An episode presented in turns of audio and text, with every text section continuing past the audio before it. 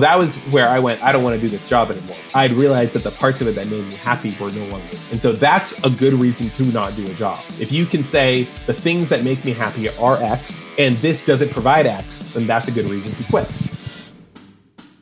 This is Chan with the Plan, the podcast, a podcast providing career advice and easy, actionable steps for frustrated professionals, helping you overcome career challenges so you stop feeling confused and defeated and start feeling focused and confident in order to excel in your career. I'm your host, Max Chan. Now let's dive into the episode.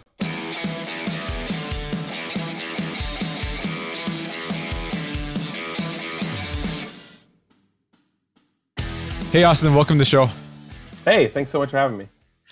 So we talked offline, and you have a wealth of experience in the HR industry. So why don't you tell my listeners more about what you have done in your career? Yeah, absolutely. So I started right at high school managing bands, going on tours and doing on tour management. And so that was kind of where I first interacted with HR, which is a really interesting place to deal with HR because basically you're hiring people who are going to live with you. Like you hire someone and then they live, you know, one bunk above you for the next four months. So like the stakes are really high on, getting things right. So then after about eight years of doing that, I then left that industry and I went into theme parks. So I was then a senior executive at a small theme park. And my first duty when I got there was I had to hire 500 people in one month and then make all of the organizational things, decide who was going to be a manager, and then run those people for the next six months. So that was really interesting. I learned a lot from that. And then from there, I went and did some consulting work for a while and then landed at a real estate investment startup called Equity Help. So I was one of like the first five employees there. And then I managed HR, sales, marketing as that company grew, winning awards for growth three years in a row. And during that time, hired about another 100 people or so. And yeah, that was basically my experience with HR. All very, very fun. so you said that you hired 600 people. So what type of roles did you fill? So it ranged really widely. Some roles were where I was hiring people who would be my equals, which is always interesting because you have to wonder about what those challenges are going to be like. Is that person going to be an asset to you or are they going to be a challenger or, you know, will they be an asset to the company? I've also hired very, very low level. So when I was doing like the theme park, for instance, I was hiring people who were, you know, minimum wage, kind of a dime a dozen type roles, doing concession stands, and it was like Halloween based, so scaring people and all these sorts of things. And then I've hired everything in between: HR, accounting, you know, sales, marketing, executives, a lot of developers now with my new company. I think that one of the biggest things with hiring is you have to realize that the people in front of you, their job is to lie to you which sucks, but it's the reality, right? So every time that you've ever gone for a job interview, in your mindset, you weren't thinking, okay, I'm going to try to be my most authentic self and let them really know who I am, and then they can make their own judgment on it. Instead, your mindset is like, okay, how will I get this job? How do I make sure that I appear to be whatever they're looking for? Which is basically lying. Not that it's wrong, but when you're on the other side of the table and you're doing a lot of hiring, you have to realize that that person's job is to lie to you. And your job is to figure out what they're going to be like not now when they're still in the that new relationship feel vibes or whatever but instead three four months down the line when they are their true selves. And you have to figure out how those people are going to mesh with the other people on the team. Are they people who are going to be growing? Are they people who are going to be stagnant? You know lots of value for lots of different roles but you definitely have to like think with who you're hiring for and the people around them you make a good point about the trying to make a good first impression, right? It's similar to dating where you're going all yes. guns out, right? But then like you start to get to know them and then you realize who they truly are. Again, it's very tough to figure out how they are authentically in a normal situation when you're basically trying to evaluate them in an hour, right? So, yeah, how were exactly. you able to pick up people who were fake, so to speak, and who were more authentic? Obviously, there is going to be some polished professionalism during the interview, but sure. who is more natural at it compared to others? So, you'll hire someone that seemed really good when you met them and now they're very toxic. Yeah, absolutely. Because I mean, like you said, in a relationship that happens all the time. You know, you're on your first date and you're like, no, I never go through my girlfriend's phone to see who they're texting. Like, of course I never do that. And four months in, they're like, you know, figure out the password. So when you're interviewing people, the delay in which someone answers a question is a really big identifier. So if you ask them a question like pro so okay, so back it up. The first thing that you really want to do is make sure you ask like open-ended questions. You don't want to ask questions that are yes or no, and you don't want to ask questions that have obvious answers. As an example of that, when I first started at Equity and Help and I got their hiring questionnaire, the one that they've been using, one of the questions on there, which is completely useless, was okay, so you see someone who stole office supplies from the company, what do you do? Right. And so a question like that, although you could think it might give you some useful information, it actually tells you absolutely nothing because that has a very obvious answer. And so everyone's going to answer it the correct way. Meaning that whether or not they would have actually went, oh, great, you're stealing stuff, give me some, or not, they're never going to tell you that in an interview. So it's a pointless question to ask. So you have to ask questions that, you know, speak more to their character and that are not obvious. Like, what sports do you like? Right? A question like that is so ambiguous that someone is going to have a hard time understanding how they should answer that question. And so you yourself have to then understand, you know, if you're going to ask a question like that about sports, you have to have an understanding of sports, how different sports operate as teams. You know, certain sports like golf are more lonesome versus game like football, which is more team based. You know, whatever. You can gain data from that, but you have to be prepared to do the work. They're not going to give you an answer that tells you the answer. They're going to give you an answer and you're going to have to do the work, right? So, paired with that, the other thing you have to be really careful with is quick answers. So you never want someone to give you a fast answer to a good, ambiguous, open ended question. Because that tells you that it was prepared and that they are answering in a way that they think you want to know, right? So you want that pause. You want to go, What's your favorite sport? Oh, that's interesting. I guess I like golf, right? That's a real answer versus what's your favorite sport? Golf. That's fake answer. Generally speaking, I mean, there's more things to it than that, but you definitely want to like have the right amount of pause. Yeah, one of my favorite stories that I like to tell is when I did this interview way back. Where do you see yourself in five years? And I, there was no pause. I immediately said my answer about, oh, I'm planning to stay at the company and all that, right? And then he actually called me out saying, "Did you prepare the answer beforehand?" I tried to save myself, but I think the interview was done at that point. Yeah, absolutely. Because yeah, like that's a great question that you know is a little bit ambiguous. So sometimes you get a good answer, but it's obvious, right? Oh, I want to continue with a great role in this company. I want to be the most productive person of this company. No, you don't. That's not your goal going into this company. You're applying for like 10 different companies. So obviously that's not you, right? Yeah, for sure. Yeah. So if you delay too long, then it seems like they're trying to fabricate a story that would appease you. Yeah. If there's no pause, then it looks like you had this question practiced over and over again on your own time and now you're using it. Yeah, exactly. So the right amount of pause is really important. The other thing is I really like challenges. So if you're going to interview someone for a position, then you want to put them in a situation where they're going to solve problems similar to what they are going to have to solve in that role, right? So I would say you never want it to be too similar. So for instance, when I'm hiring a developer, a big task that developers need to know is how to research stuff, right? So a lot of times I'm going to be giving them problems. Hey, can you make this type of calendar? And it's going to integrate with these sorts of things and it's going to have these colors. So they're going to have to do some research on how to build that or something that already is like that that I can use, right? And that's a big part of working with a developer. So instead of asking them questions specifically about developing, which, okay, they might already be familiar with that specific application or something that I'm going to ask them about, I'll instead ask them like a research question, like, okay, can you go onto Google and find me the answer of, you know, what's the largest amount of grapes that have ever been inside a container? Something, I don't know, not that, but the point is it would be something that doesn't have a good Google answer, right? If you're going to test someone on something like that, you want to make sure that you already have it figured out beforehand. I have a great one. I'm just not going to share it here because it would ruin it. But you want to make sure you've researched it and that if someone Googles it, the first response that they'll find is the wrong answer, right? So, for instance, if you were going to tell people how many, what's the largest amount of grapes ever in a container, and they Googled it, and the first thing that comes up says is a response about not grapes, but instead marbles, then that's a great one because you're going to eliminate people who aren't really going to do the work, who aren't really committed to finding the data, who would, you know, see a problem and then kind of turn tail. So some like a, a physical test like that, where they're going to have to look through a few pages, read, you give them 10, 15 minutes, and then they come up with an answer and then you can grade that answer on how right it is that will give you a really good understanding of that person in multiple ways. Uh, did they duplicate your question, right? You should have some confusing language in your question. Did they persevere? You know, were they able to Google it? All these things you can get from some like physical tests that are job related, but not so specific that, yeah. Okay. So we talked about like how people could like fabricate stories, right? What type of like content in the story do you know where like, okay, this guy's just making it up as he goes? Oh, that's a good question. So the most basic is so someone takes a while and then they start giving you some answers to a question.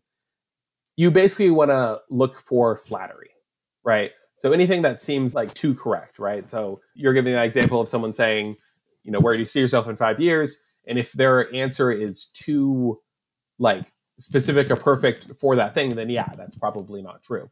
Now, a lot of times when someone answers a question and it's a decent answer, you're not really going to be able to tell on face that that is a true or false answer. And even if it's true or false, that's not necessarily going to eliminate the applicant. What's really important is the follow up question, right? Because if someone is lying and you ask them some follow up questions, they're going to quickly get, you know, chalked up. Like if you're like, oh, well, where I saw myself was at this company in blah, blah role. And they're like, great. Well, when did you come to that decision?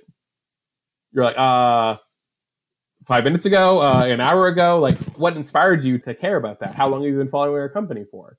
What was, you know, your first interaction with the brand? Like, things like that, someone will very quickly go, okay, yeah, you're right. That wasn't true. Or if they do have answers, you're going to learn even more about that person and how much they care about things or the type of research they do. So follow up is really important. Like, I would say, just go on a little bit longer. Like, the one thing that you want to make sure you do is you have questions prepared, but you don't stick to those questions like continue to think and ask and have a conversation. That's really important. You're supposed to prepare for interviews, right? Because you probably can tell when someone's trying to wing every answer and someone to actually prepare, right? But it goes back to like, how much do you prepare where where it doesn't become so like manufactured and prepare in regards to you know what you're talking about? Yeah, I mean, I think it really depends on the role too. There's so many factors into hiring that I think in order to be a good HR person, in order to be a good hiring manager, you have mm-hmm. to really know what role it is that you're looking for and then what traits are going to help someone with that role. So someone who's really, really prepared, over prepared, has fake answers to every question, that can actually be really useful because it also tells you something about that person's personality. So if someone was going to be like, I don't know, an assistant or like a paralegal, and they did that much fake research into the thing, it doesn't really matter what their personality is because A plus, that's what I'm looking for is someone who would do that level. And if it's believable, then great, you're a great paralegal for me, right? Now, if someone did all that research and you were looking for, you know, a coder or someone who baked bread, well, then that's pointless. That's not going to tell me anything and that's useless. So it really depends on what role you're looking for. To go back to what you were saying in terms of the interview portion, the standard phrase is that it's not what you say, it's how you say it. So, what type of personality traits are you looking for when someone answers a question? So, again, I would say that it really does depend on the position, right? So, if you're someone who's going to be, so there's two kind of ways that I could give advice to someone. If you're trying to hire for the position, then you have to do the research as the HR manager to know what types of answers or what types of traits you're looking for, right? Because someone who's very confident, overconfident, a little bit neurotic, okay, but they're a salesperson for a high end product, then that's probably fine. Or, you know, they're a little bit timid, they're reserved, they don't open up easily. Well, okay, they're an accountant. That's perfect for that, right? So you have to do the research first if you are the hiring manager to know what you're looking for and then look at that. Someone who's great in one position will be terrible in another. So never try to like just hire sharks because that will lead you to a bad company that doesn't have a balance of personalities. So if I'm talking to the person who's applying, I would say a job is so permanent. A job is such a huge part of your life that to overly prepare or overly, you know, lie or make up a persona to get a job is one of the worst things you could possibly ever do for yourself ever. Right? You're much better finding a role where you can be yourself, you know, maybe a little bit more proper, maybe okay, you don't let out some gas, but you know, where you're going to be yourself in that interview and you're going to find a role that really is going to feel you because it's a third of your life you're giving away. It's a third. That's what you're trying to apply for in that interview. So when you try super hard to just get that one role, and you're not making sure that it's a place for you, then you are doing a third of your life a disservice and you're setting yourself up for misery.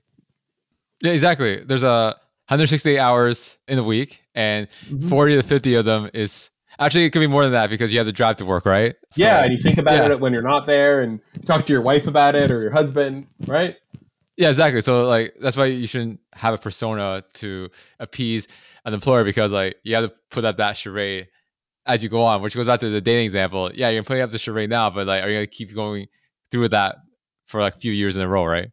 Yeah, like I had a friend who would always run into relationship problems because they would go into dates and stuff like that with like, you know, this very, very manicured, I'm not neurotic, I'm not needy, I'm not whatever. And then four or five months in, they would always run into problems with their relationships where the person would leave them and they'd be like, What's wrong with me? We were so happy in the first three months. And I'm like, You weren't so happy in the first three months. You were fake for the first three months. And then you got real and then they left. That doesn't mean anything about your worth. That meant something about the worth that you pretended to have instead of finding someone who's interested in your true worth. So I'd say like the whole job world of both the HR manager and the employee is much better when two people are being really authentic and they're then finding the roles that they and the teams that they operate really well in, you know. So it's hard obviously when you don't have a job and you need a job to then say, okay, well I'm going to be a little bit rude because that's who I am in an interview. But I would say that, you know, dollars for donuts, it'll be worth it. If you just are yourself, it'll be worth it. You'll find the role for you and you'll be happier. Yeah, going back to what you said before again about a manufacturing persona. Again, these people are looking for something specific, not just the skill set, it's the personality as well. So if mm-hmm. someone's looking for someone that's, as I said, more confident, it might fit better in their culture compared to someone that's more timid that might fit another culture, right? So yeah, yeah, you shouldn't take it personal. It's not necessarily a knock on your skills. It might not be a good personality fit again, yeah. Uh, going back to the dating example again, like you're not gonna yeah, exactly. like every girl or guy that you go out with, right? They might be good people, but you might not be meshing well for whatever reason. They're not your soulmate. And like your work is no smaller commitment than your marriage or your dating life. It's the same level of commitment. So, you know, take it seriously. Exactly. And as you said, you've hired 600 people throughout your career. What are mm-hmm. some like red flags that you've seen on like resumes and again the interview? Even though some people might be looking for something different, I think that there's a certain amount yeah. of like red flags that are common definitely. regards to like what position you're interviewing for. So definitely a big red flag is when people leave their position a lot, you know, like these jumpers. Can depend a little bit on industry, but for me, if I see someone who hasn't held a role for more than a year over the past five or six years, then that tells me something about their commitment level. And I'm not interested in that whatsoever. So, one of the things is like when you give references, make sure that you give references who are going to be honest. So, it can be really hard. Like when I've gone and I have two applicants that are really, really interesting, right? I'm going, these two applicants I could definitely hire, right?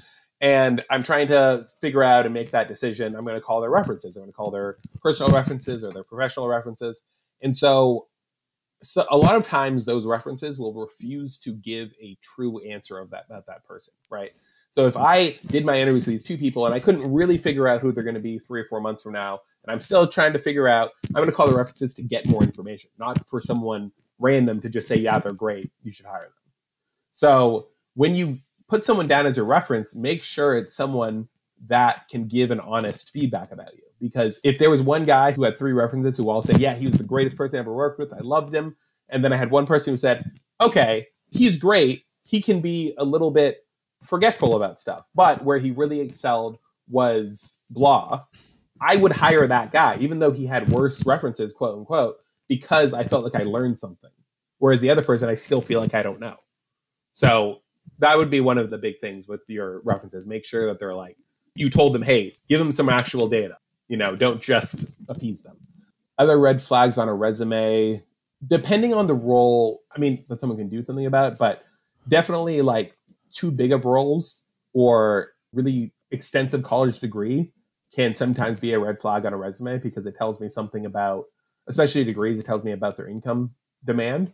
So when someone has you know graduated from Yale and I'm interviewing them for a post that's going to pay 20 bucks an hour, I'm much more likely to hire someone who didn't go to college because I don't need that degree and I know what entitlement or what income and demand or whatever that degree will hold. So I'll usually shy away from those if I don't need it. I remember I once applied for a job at a company called KnowBe4, which is now uh, like a billion dollar tech unicorn.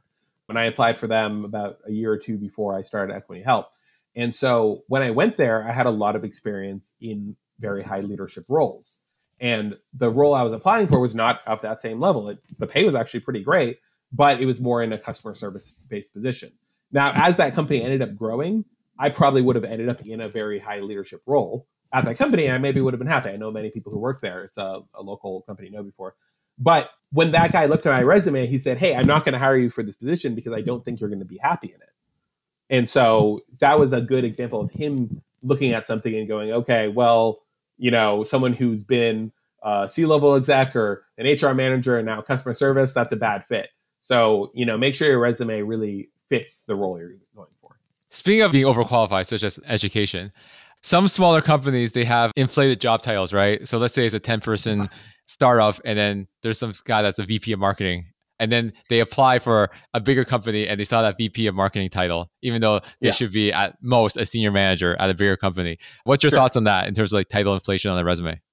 Yeah, I mean, I definitely think that it depends on the person a lot because some people will fake it till you make it and they'll completely kill that role. But yeah, that's kind of what I'm saying, where like if you're going for a role that's not the VP of marketing and you have that on your resume and you know that it's not really going to give a good reflection at that larger company, then just knock it down.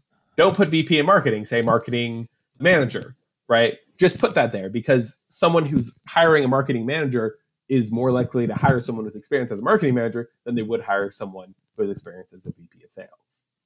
Got it. Oh, it makes sense. And how about like from an interview perspective, what are some like red flags? Obviously, we talk about like fabricating stories or delaying the way you answer or answering too soon. What other types of like things that professionals do in the interview that turns you off? Not relaxing. So, a good interview is a conversation, right? It's a conversation, it's relaxed. When I am interviewing someone, especially for an important role, I talked a lot, say a little bit earlier about how different personality traits can be good for certain things. But if I'm talking to someone into like a higher role, like a senior executive, a manager, or something like that, and the whole time I can tell that they're like on, then that's an immediate red flag, right? Because I'm trying to get to know them. HR people are trying to get to know you. It's a date, right? You should smile, you should laugh, you should, you know, slouch a little bit. So definitely likes people who, hi, I'm looking for this position. No, you're not going to get the job. Yeah, in my experience, right? Like if it's a ping pong, what I mean by that is like you ask a question, they answer. You ask a question, they answer, and there's no like small talk or conversation in between. Mm-hmm. It, it becomes very inauthentic and very robotic, and they don't really. Yeah, like this person seems qualified, but I don't really connect with them. I don't really feel like I would work well with this person. Again, it goes back to. uh they have to imagine, especially if you're interviewing with a hiring manager, their mind is that yes, I need this person to be qualified, but I also have to work with this guy or girl every day, right? So I want to enjoy my time working with them.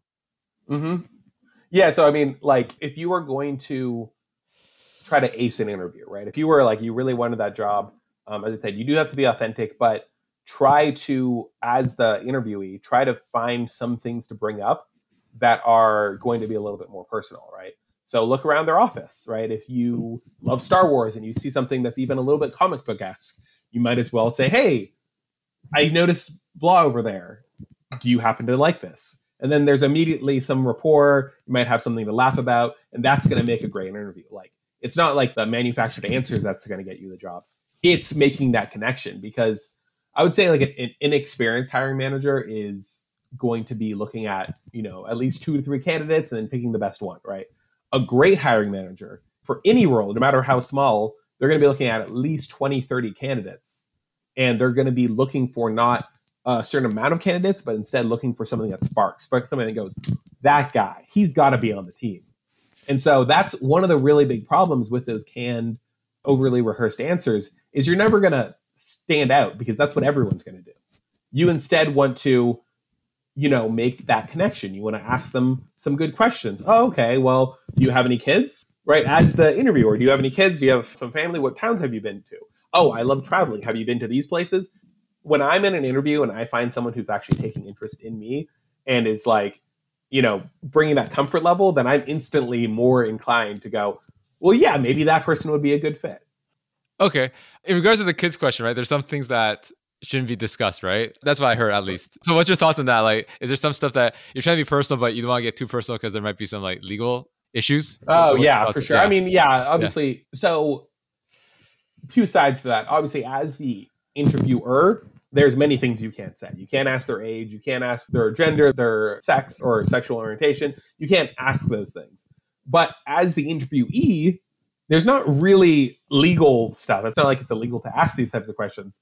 So, in general, I'd say you can be less strict, but you also have to kind of read the room, right? I wouldn't say it's more of a legal question if you're the person that is being interviewed. It's more of a question of like, who is that person? So, if that person themselves is very straight up and you know doesn't have a lot of personal effects on their desk or whatever, then yeah, you probably don't want to ask anything that's like too personal about their family or about you know their history or whatever. But you know, if you come into an interview and the guy has some tats and a beard or whatever, yeah, ask about his tats. That's not going to bother him, you know, or whatever. Obviously, there's a lot of different things, but like I'd say in business in general, but especially when you're hiring on both sides of the table, being present is what really matters. Like being there in that interview, in that moment, and enjoying it, right? So this shouldn't be like a horribly stressful or like, oh, another interview. You should go in there and be like, great, I'm going to have a conversation. I'm going to connect with someone. That's your goal. And so if you keep that in mind and you're paying attention, then you should be fine. Yeah. And we can give as much advice that we can on this podcast to job seekers, but at the end of the day, you really have to read the room, read the person to get a feel for what they'd be receptive to, right? Yeah. So what we say, like if you don't put into the context of the room, it might not actually work. So again, you really have to be, like you said, you have to be present and really understand the environment you're going into to ensure that you're saying the right things and you're building the right rapport. Yeah. And the information that's going out there is like recruiters, they skim resumes, right? They don't like fully read them. They don't spend like five minutes for resume because that's be very time intense, right? So when you skim resumes, like what do you look for really quickly to mm. make them go from the no pile or the yes pile? So I look at their job history like pay a little bit of attention to the roles. I mainly look at the company name. Oh, yeah, okay, maybe that would be interesting. I kind of look at it there. Education, as I said before, it tells you a lot about depending on the role, either you know that commitment to school, whatever is valuable, or they're going to ask for a lot of money, so it's not worth it. Those are like the two major things. I don't really look at like their name, their references, any of that stuff, unless they end up in the yes pile. It's mainly just like companies. Maybe that one's interesting. I'm to look a little bit more at what they wrote and then yeah if there is like education or certificates depending on what that matters okay and what do you look for specifically in the work experience when they highlight what they've done in those roles i mainly just look for similarity sometimes i'm a big believer in hiring someone who's less experienced for the role because i like to see people grow into it and i like saving the money on the payroll to be honest i'd much rather give raises to people who have been working there than hire someone who's already at a little bit too high so I usually look at experience to see. I'm not always going to see exact experience to what I'm hiring for. Like customer service, I'm not going to find a bunch of customer service experience, but I might find something that looks detailed about people. And so if they've done like they were a receptionist and they're now looking for customer service, like, oh, okay, yeah, that makes sense. I'll kind of continue from there. Yeah, it's really hard to tell from a resume, honestly. I would almost say that they're pointless. They're not pointless for sure. Like you definitely have to go through them, but I would almost say they're pointless because, I mean, a resume doesn't say anything about someone. God, it doesn't really say much. How do you know, like, right away, right? Like you said, like education and like other things, right? Mm-hmm. All right. A lot of my listeners are also going to career transitions, and you have an interesting story of how you've started software companies in HR without yeah. any technical experience prior. So, why don't you dive into more of that aspect of your career story? Yeah, sure. So, I was at a company called Equity Help, which is a real estate investment startup. When I got there, there weren't many people. I actually started there just as a consultant. And when I got there, a lot of people were kind of asking me how to do their job, even though I didn't know anything about real estate investing. So when I ended up taking a role there, mainly just because it was so much fun, I had worn a lot of those roles and figured out a lot of the hats. And so the policies and the written SOPs were all written by me and or not all, but a lot of them. And so I, I was hiring people, and people would quit, and uh, I'd hire new people. I started to realize that I could use software to make those jobs easier so that when someone stepped in, they wouldn't have to learn all of those individual steps. They can instead press a few buttons and have it do those individual steps. So that was kind of how I got into software as a whole. Now, when we first started that journey, I was always the person in the office who also knew about computers. I was over HR, IT, sales, and marketing and purchasing homes, right? So quite a bit. And so I was always, you know, the person in the room who understood the computer speak and all that sort of stuff. And we hired a company and they were fine, but they didn't really get a good understanding of what we needed before they started building. And so it ended up bringing us wasting about a year of the company's time in starting to use something and then realizing that was built the wrong way and then whatever. So we ended up getting rid of them and I decided to hire my own developers, just individual developers. And I said, hey, I'll figure out how to run them. So I started figuring how to run them and then I realized that I needed to code in order to be able to fix their work or make little modifications or even just know what they were doing. So then I started self teaching myself to code. And then once I kind of got a good handle on that and I built a few applications that had made the company a lot of money, I realized that, you know, this was kind of my calling. I had previously had some companies that I had started that didn't work out. And that I still had that very much feeling, especially as I was at a company that had grown so much during my time there and it wasn't mine. So I decided, you know what, I'm going to build an HR software. I understand HR really well. There's a really big hole in this market because the HR software isn't really built for people who are managing. It's more built just for HR. It's not really built for executives or, you know, it's not cohesive. A lot of the tools are kind of spread out around and you have to buy a bunch of softwares and piece them together. So yeah, so then I basically started building Humanagement. I had one developer at first. Me and him would just code every day after work. And then we did that for about a year and a half. I got about 10 or so beta companies who started testing it about five months in. And then about five months ago, yeah, I quit my job and just started doing Humanagement full time.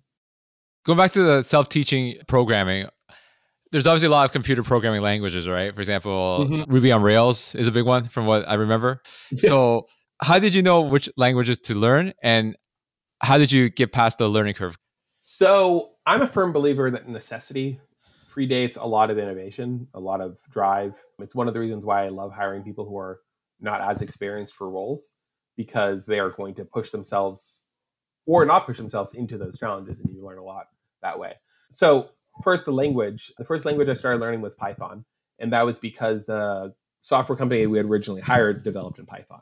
So the things I was fixing were in Python, and therefore that's what I needed to learn. So it was really like necessity level at that point because we already had developers and code that I needed to understand. So I don't really understand Python as well as I understand React is the main language that I understand at this point. And so with React, I like it because it's very visual. It's a JavaScript language for people who understand that. On the front end, it's very interactive, and the team that I had was more based in Python, and I didn't have as much skills in the front end area. That's really what I care about. I care about user interface, user interaction, how people are going to touch and feel it. And so, yeah, that passion for that was why I then went into React. Actually, at one point, said, you know what? I think that there's another language which I'm trying to remember now. Nope, can't remember it. There was another language, and I actually completely stopped doing React, and then I switched over to it, only to go, well, eh, I'm going to go back to React. But there's a lot of research that goes into this stuff, like the languages you're going to use. You mentioned Ruby on Rails, and I found that Ruby on Rails was kind of a flash in the pan.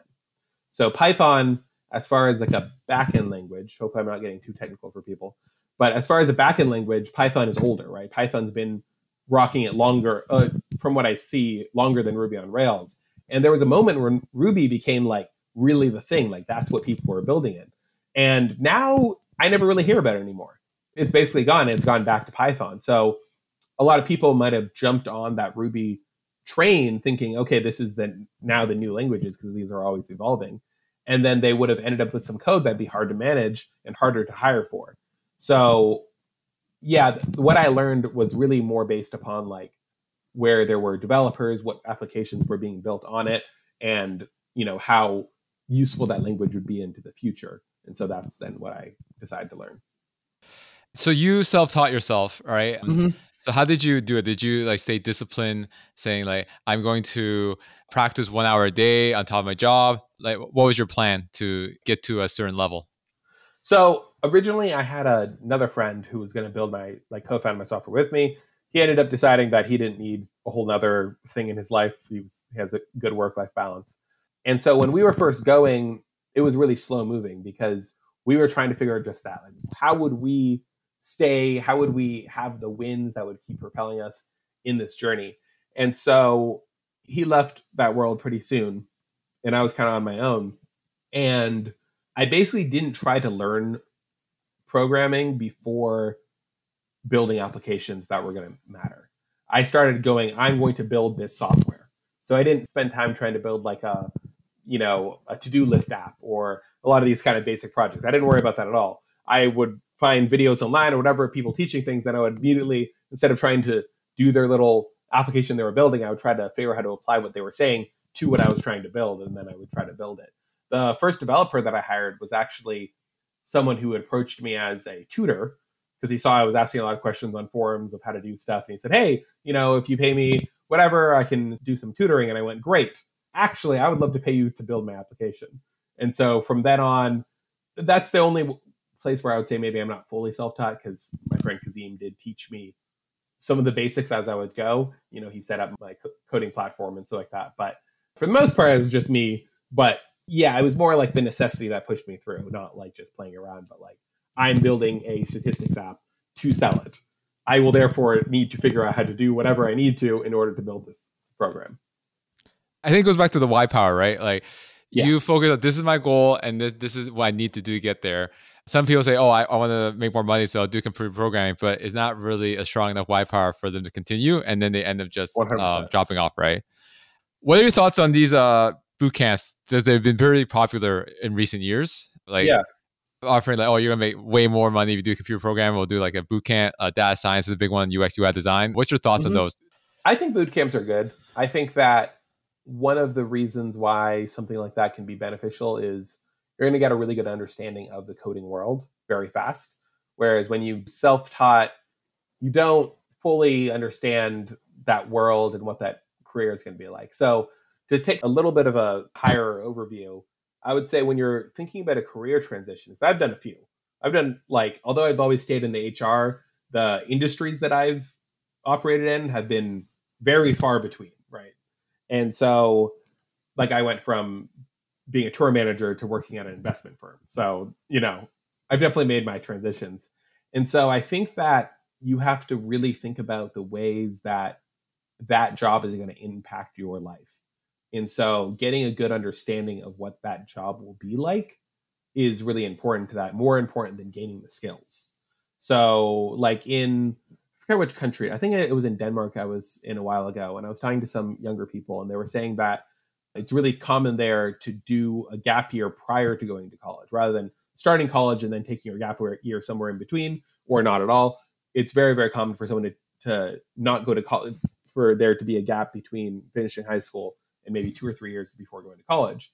And the reason why they do that is because they try out a lot of different jobs and careers before deciding what they need to get more skills. And so I would always recommend that approach to someone who's thinking about making that transition.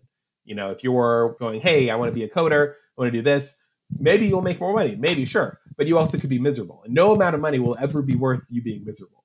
There's some people who love coding, they love it it brings them so much joy to just sit there in the dark in front of a computer, not having to interact with people, being able to focus on themselves. There's people who love that. There's people who hate that.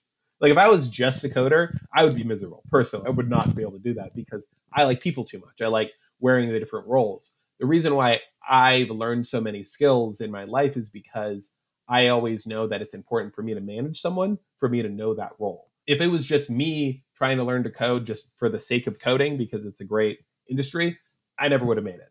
Full transparency, I wouldn't have made it.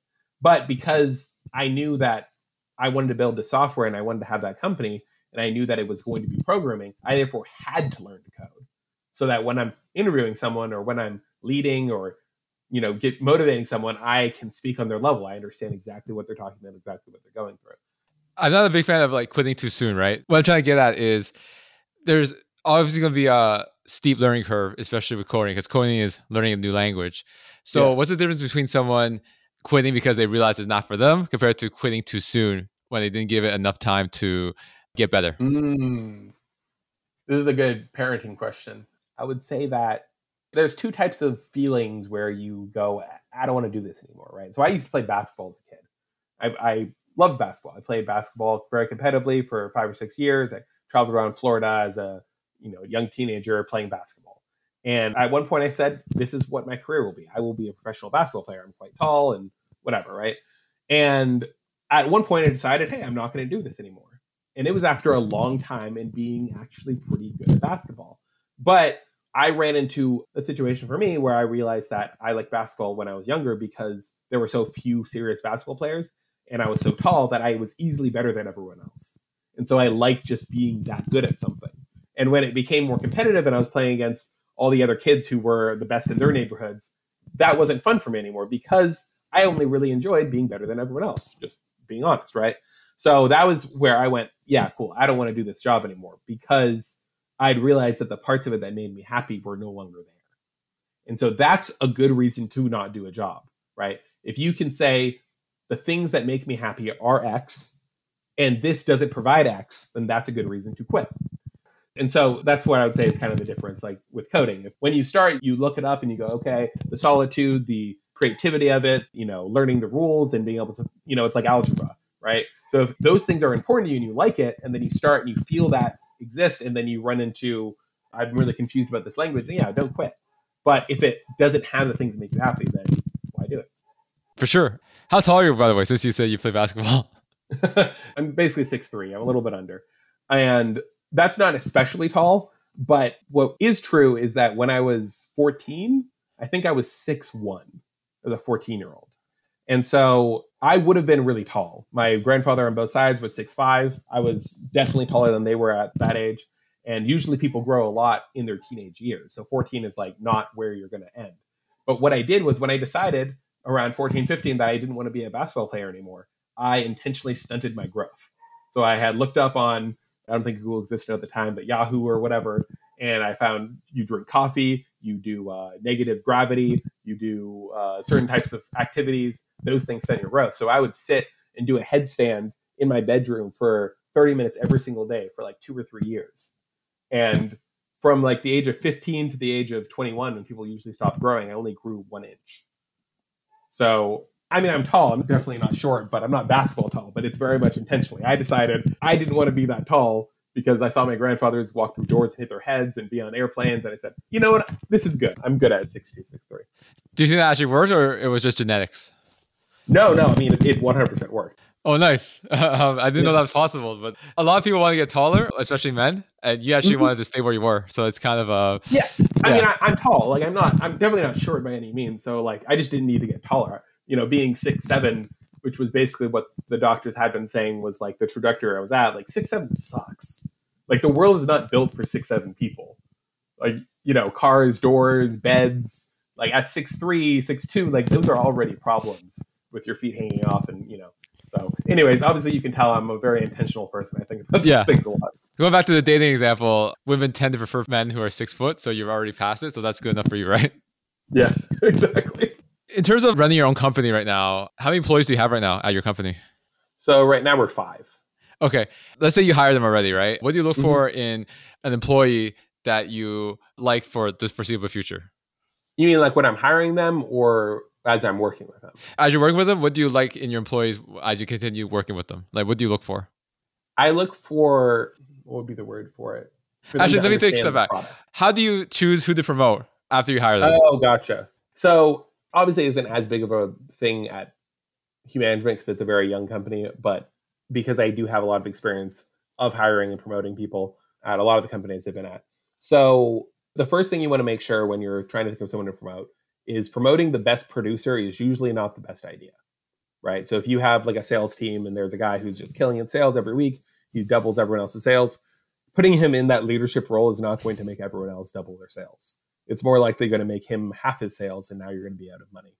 Right. So if you're promoting someone to like a managerial role, you want to look for someone who is a people person who gets people and moreover gets the department. So if they're in there and you're looking at kind of that like increased role that way, then you want to make sure that they have picked up on the ways of the department because that observational skill is one of the most in- crucial things to a manager, right? A manager is someone who can pick up on the smallest little differences or changes in personality and then can handle those and help strategize. So you want that very strategic mind, even if they're not a great performer, looking for someone that everyone gets along with, that is intelligent, has good insight, and that's what you're going to look for in that role. As far as just people to like, when you're talking about giving people maybe a higher title or more money, you really want to make sure you track their production. So like this is something that my software Humanagement really helps people with that I haven't seen a lot of softwares do. So if you have a company, you have employees, you really want to make sure that you give all of them at least one metric, right? So you, if you have someone, a barista, you want to make sure they measure how many coffee cups they make. Or you have someone and they're a chair maker, you want to make sure they measure weekly how many chairs they make, or how many sales they make, or how much money they do, right? And so if you measure these things weekly, then you get a really nice way to analyze how valuable that person is compared to how valuable they used to be. And now looking at that change in value, you can then afford to give them more money or decide to fire them. So having metrics and being able to use that to determine your employees is paramount. And so, yeah, that's something Humanagement makes stupid easy for companies. Awesome.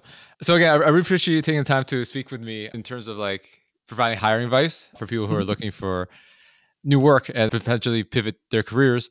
So I like to end my podcast conversations with my guests with this question. As you mm-hmm. know, my podcast is about helping professionals overcome career challenges. So, what has been one big career challenge that you had to overcome at some point during your career to get to where you are today? Ooh, that's such a good question. Big challenge that I've had to overcome. I don't know how clear this will come across in the description, but there's a time to learn and then there's a time to act.